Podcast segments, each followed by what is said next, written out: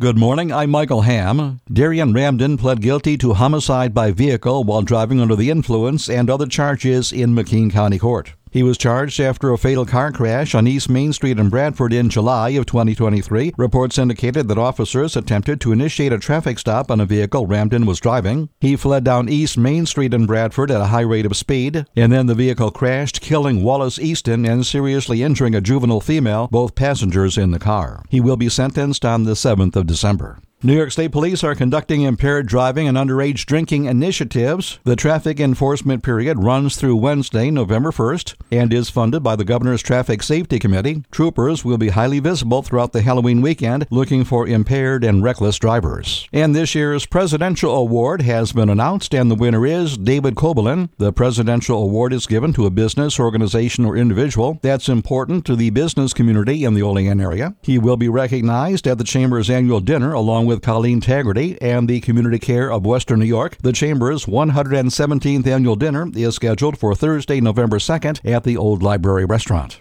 And that's your latest Twin Tiers news update.